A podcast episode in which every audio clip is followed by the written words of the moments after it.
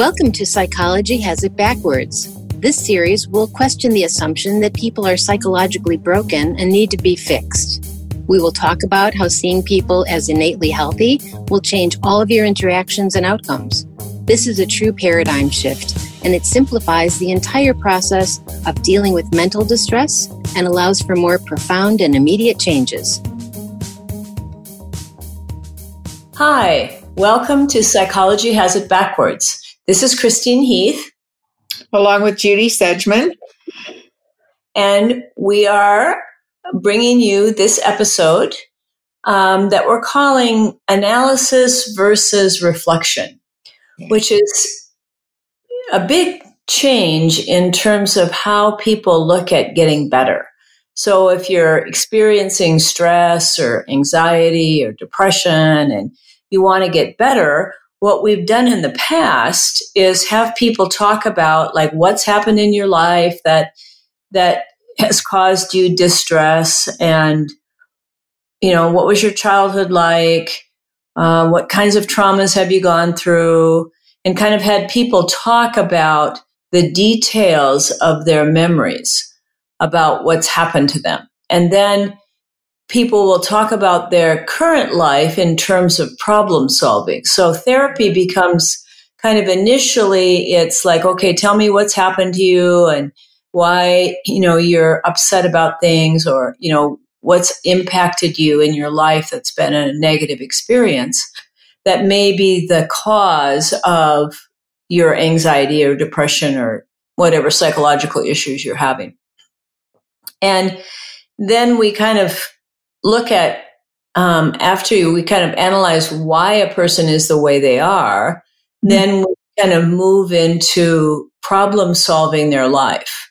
So, like a lot of times, for me anyway, is that I looked at people, especially, excuse me, I started off working with people who were in families where there was sexual assault.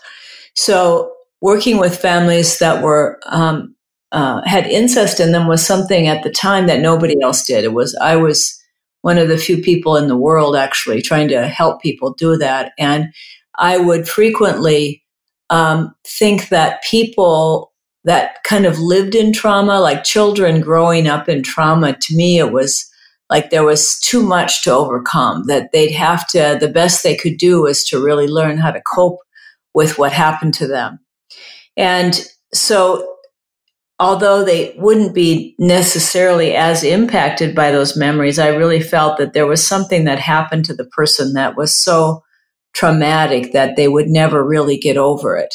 Hmm. So, trying to, at first, trying to find out and have them talk about their trauma and everything that went wrong with them and how they were abused and all the crazy stuff going on in their families and and that was kind of the therapy that I did was really trying to connect with people, um, but connect with them on a level of pain and suffering. Hmm. And then I would um, kind of move towards processing their daily life. So then it was a matter of coming to therapy to talk about, you know, how they were managing their relationship with their mother or how they were dealing with problems they had on the work site or addictions that they might be having as a result of living in such pain and, and um, anxiety in their minds. And so it became like not a matter of really learning about mental well being. It was like understanding why they weren't mentally healthy, analyzing that, figuring out why they weren't healthy, and then trying to fix it, right? So it was, it's like that's how we're all kind of we're all brought up is to fix our problems, think about what's wrong and fix it, and then we can move on. The problem is, is that with mental well-being, that just doesn't work. It it's like uh, um, mental well-being is something that exists no matter what's happened to you. So it doesn't matter like in your life what somebody did to you or what you did to somebody else or the circumstances of your life. That's not what creates your moment to moment experience. It may create the data you use to create your experience, but you are more than that. That's like our experiences are memories now, right? And so when we go into memory to try to change what's happened in the past, we can't really do that because it's already happened. So that kind of analysis where we're looking at what's wrong, trying to figure out how to be different, how to be happier, try to have better communications, how to connect with people, mm. job, whatever it is that um, people are working on, we're kind of trying to solve that by figuring out what to do differently or what to think differently or what to feel differently. And what we're talking about is something different. It's really not looking at the content of our thinking or our memories or why we are the way we are, although that could be helpful to somebody. I'm not saying that it never is. But to get mentally healthy, you have to see that that's a state of being that happens before those memories. It's like you are that and then you think. And so when we're thinking about what happened and trying to use the kind of faulty thinking we created to move forward in a healthier way, we get very frustrated and we don't get better and things kind of stay the same. So reflection is a little different. It's a little different way of looking at things. And so maybe Judy, you want to talk a little bit more about reflection. Sure. Um, you know, and I really, I really enjoyed listening to you talk about what you know the old process because I'm really glad I never had therapy when you know, back in the day. I think, oh my gosh, it would I had enough trouble with all my analytical thinking. Never mind thinking about myself. You know, just thinking about my work. But one of the things, the two things that I've discovered, and I'm going to use an example outside of therapy to come back to therapy, is um, I have I really enjoy doing just for the heck of it doing these complicated word games. And, and not everybody likes this, but uh, there's things that I do on my computer, and they're like crossword puzzles. Only you're picking out the letters. You, they have to be adjacent for you to make these long words, and and if you pick them in the wrong order or from the wrong part of the puzzle, then you can't make the word because you can't get to the letter. So um, when I first started doing them, I was overthinking it you know so i would i would carefully look to see okay i'd get to the end of the puzzle and i couldn't make the last word because the letters weren't in the right place to pick them. But i had all the other words and i thought okay so i got to go back to the beginning and figure out different ways to do the other words. And i'd be look, thinking about it and thinking about it. And you know i suddenly realized you know what? This is your old habit. Don't think about it. Just look at the word look at the puzzle and do what comes to you intuitively. And I want you to know I fly through these things. People can't believe it. You know, I have certain friends that play it too and go like, I just couldn't get the last one. I just skipped it. And I'm like, you know, I I just, you know, took it to bed with me one night and I thought, what the heck, I'll give it a shot, you know. and and I just found that somehow intuitively, if you know what words you're looking for, you just it starts to make sense. It kind of comes together without you doing a lot of thinking about it. And the more you think about it, the more complicated and frustrating it is. And I think that's how life is. The more you try to analyze it and think about it, the more complicated and frustrating it gets. And the more you start beating yourself up because you should be able to do it and you can't. And so when I think about reflection, I realize that reflection is allowing wisdom to flow through you. Essentially, start when you come to the point where we trust that there is such a thing as wisdom and it is different from your intellect and that wisdom is a uh, is a an intuitive experience and a, and a beautiful feeling and that you can always tell when wisdom is coming through you because it feels easy feels comfortable. You know you get when you get an insight it just seems so obvious. And I used to say to people that, you know, when when you state the obvious, it seems kind of why didn't I think of this before? The first question you'd have is like, well, good grief, that's obviously the answer. Why couldn't I think of that before? And it may be a really deep solution to a really complex problem, but when you think of it and it comes from wisdom through reflection as an insight, it just looks, oh, okay. It just looks like nothing.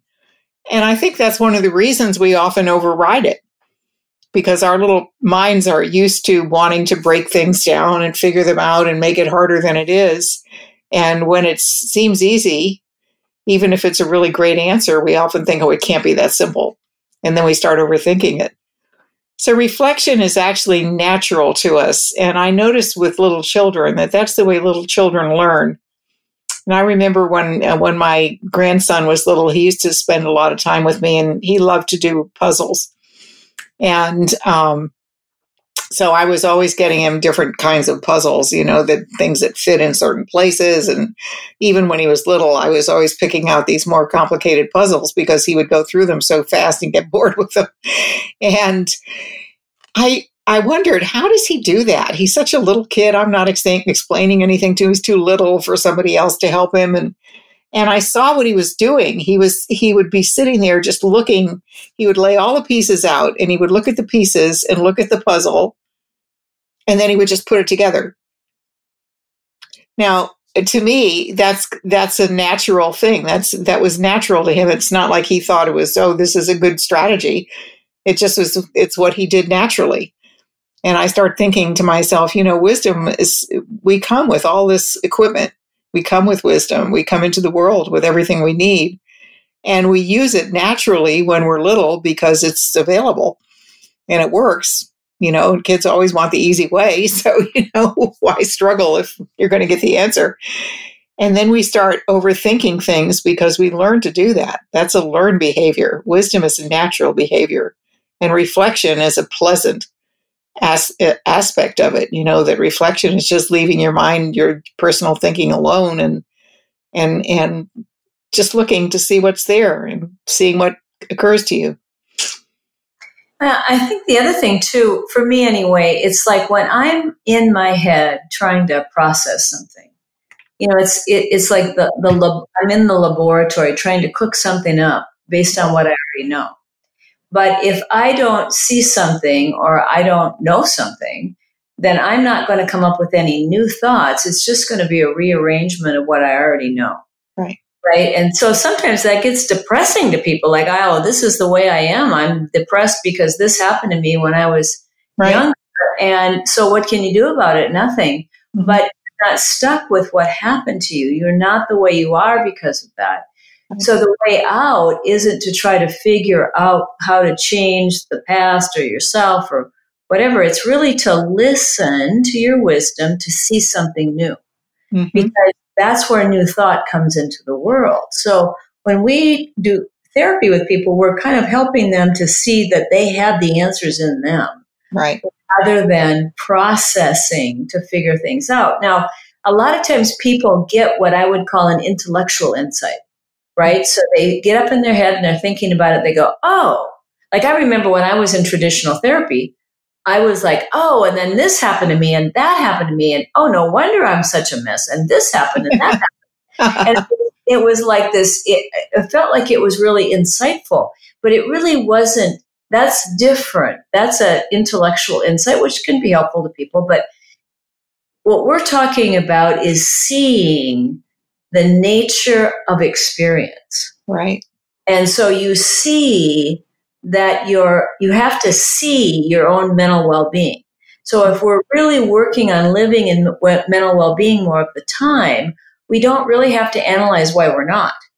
And right. clients tell me this all the time, right? They'll say things like, well, I don't know how to do it and um, you know like what am i supposed to do and see that just engages your thinking right again so right. that's how we're trained is i got to do something to fix this rather than to let go of that processing and let your mind quiet and then see that the qu- quality of your thinking changes and you come up with new ideas so mm-hmm. people actually know what they need to do more than i need to than i know what they need to do which is different because people used to ask me before what to do and I'd make something up like somehow I knew.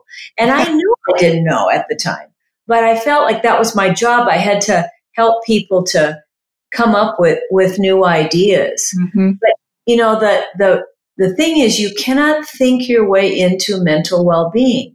And the insight you get when you get an insight and you're listening for that will shift your state of consciousness. Mm-hmm. And so when those thoughts come in and you know it's the right thing, you settle down. When it's your little monkey brain coming up with things, you know, like, oh, this is a good idea. What about this? What about that? Mm-hmm. And, you know, you can get kind of excited about it, but it doesn't, you don't change. It doesn't. So I used to say, like, I understood why I was a mess, but I still couldn't find my happiness. Right. You know, and, and a lot of times people will say, well, how do I do this, Chris? Or why is this happening to me? Why did that happen? So I just remind them that why is always the wrong question. like, it doesn't matter why. What matters, you want to ask yourself is, okay, what can I do about this? What is it that I need to see here? And then it will come to you. I think that that's a critical uh, piece of the puzzle for people is that moment of realizing that my intellect is not going to give me the answer because that's that's the only that's the only that's the first realization that people need to allow their thinking to quiet down enough to start reflecting. Mm-hmm. And right. I think that the the this whole notion of I know a lot of people that come in to see me will say, "Well, I'm so glad I got to see you because people say you really, you know, help them and I want to know what to do." You know, and like you say, that's the wrong question. Yeah. and they're, they're kind of disappointed when I say, Oh, I'm sorry, I, I really can't tell you what to do. I mean, you'll know what to do, but I can tell you how to find that within yourself that you'll know the answer when you see it. That you can recognize the difference between, you know, circular thinking about something to the point where you're driving yourself crazy and just giving up and having a moment's uh, insight where you suddenly just go, oh, okay, aha. And that that's the natural, that's the innate part of us that we're we're born to be able to do that. And I think people do it all the time when they're up against it. You know, it's really funny. People, I've, I've had clients say to me, you know, I'm a total mess. I can never get anything right. I always make mistakes. I'm, I'm fired from six jobs. But, you know, the other day, my little boy was running into the street and I couldn't get to him fast enough. And I saw a kid on a bicycle and I said, quick, grab my son. And he did. And she said, I don't know how I thought of that. Well, that's it. You know, it's like you don't have time to put your intellect into gear. You realize it, and you, you, you just got to come up with something. You clear your head, and wisdom pops up. Yeah. And she said, "I, you know, I wish I, I wish I could be that. I find answers like that all the time. Well, I used to feel that way too. I would get these incredibly sometimes kind of crazy ideas, it seemed to me, because they were outside of my normal thinking. And I would get these ideas sometimes uh, and think, where did that come from? And if I acted on them, they always worked out, even though they seemed a little crazy to me. If it's the best I had, I would go with it. But I never grasped, to be honest with you, until I met Bill Pettit and I saw him working with some clients. And he said some of the wildest things to people. you know, I, I like, I, I mean, I'm, it's too complicated to try to give a long example, but he would go in and he would just speak from his in, intuitive instinct, you know, and, and he'd start talking to somebody and like he would, he'd make these comments and I would think, oh my God, where did that come from? That's bizarre. And the patient would go, oh yeah. Yeah, that really touches my heart that you said that. And I think God, I thought it was rude, you know, but people could connect to that feeling of, you know, this is where we're, we're just, we're talking from another place here. And I think when I got the courage to stick with those thoughts when they started coming to me, I, I became much better at everything I did. But for a long time, I would override them immediately because I was such a big analytical thinker. So one of the yeah, things I would encourage you all to do if you're if you've had a lot of therapy is let go of it. And then if you come and talk to a three principles person, allow yourself to look in a different direction. Mm-hmm. You know, it's really recognizing that kind of all know what to do. Mm-hmm. And when we um, when, when we kind of sit back and let things come to us, they're much better than we get by trying to figure out what's wrong. Yeah. And the feeling you get is better and the idea is better. But I was like you, like I remember when I was a young uh, therapist, I had a, a clinic with a, when I had a master's degree and I was 27. and wasn't even licensed at the time. And I was the administrator of this mental health clinic. And people used to say to me, you should do seminars for women about how to be successful. And I think I have no idea what, what to tell them. This yeah. big for me. I, I have no idea well, how I did this, but things would come to me and, and I just never, um, thought I couldn't do it, right? Because the feeling would come in. And I remember my father telling me when I was a little girl, he said, Don't you have any common sense? I thought, I don't know, what's that? Yeah. it, it intrigued me, but really, it's kind of like really when we're out of our head, we use common sense. Right. Getting people back to use common sense instead of analysis mm-hmm. is what you said is it touches we touch our heart right it's like that that information or that um, the thoughts that come come from our deeper truer self mm-hmm. and they feel better and they work better and yep. it's amazing but this is kind of part of the evolution that we're in right now is that it's not about making things complicated hard and trying to figure out everything that ever happened to you in your life so that you can be happy because believe me you'll never get there that way i know but the truth is that you are happy when you're not thinking about it. Yeah. And I think one of the questions I ask clients sometimes is Can you remember the last time you were happy? And even though sometimes it's a long time ago, everybody can remember it. Everybody can remember a time when they were just unconditionally happy. Mm-hmm. And I'll say, Well, what was that? And they'll go, I don't know. I wish I could get it back. And see, the fact is, that's natural to us. That happened because it was they were cleared their head and in a moment it just bubbled up and um, you can't attribute it to anything but the fact that it's inherent in us to be happy when we're not mm-hmm. overthinking all the reasons why we shouldn't be yeah okay well that's a wrap for today and uh, we'll be back next week everybody and we'll see you soon. Aloha. Aloha. We hope you heard something new and that you will continue to join us to challenge the prevailing thinking about the possibilities for health in everyone. To subscribe to the podcast, visit our website at psychologyhasitbackwards.com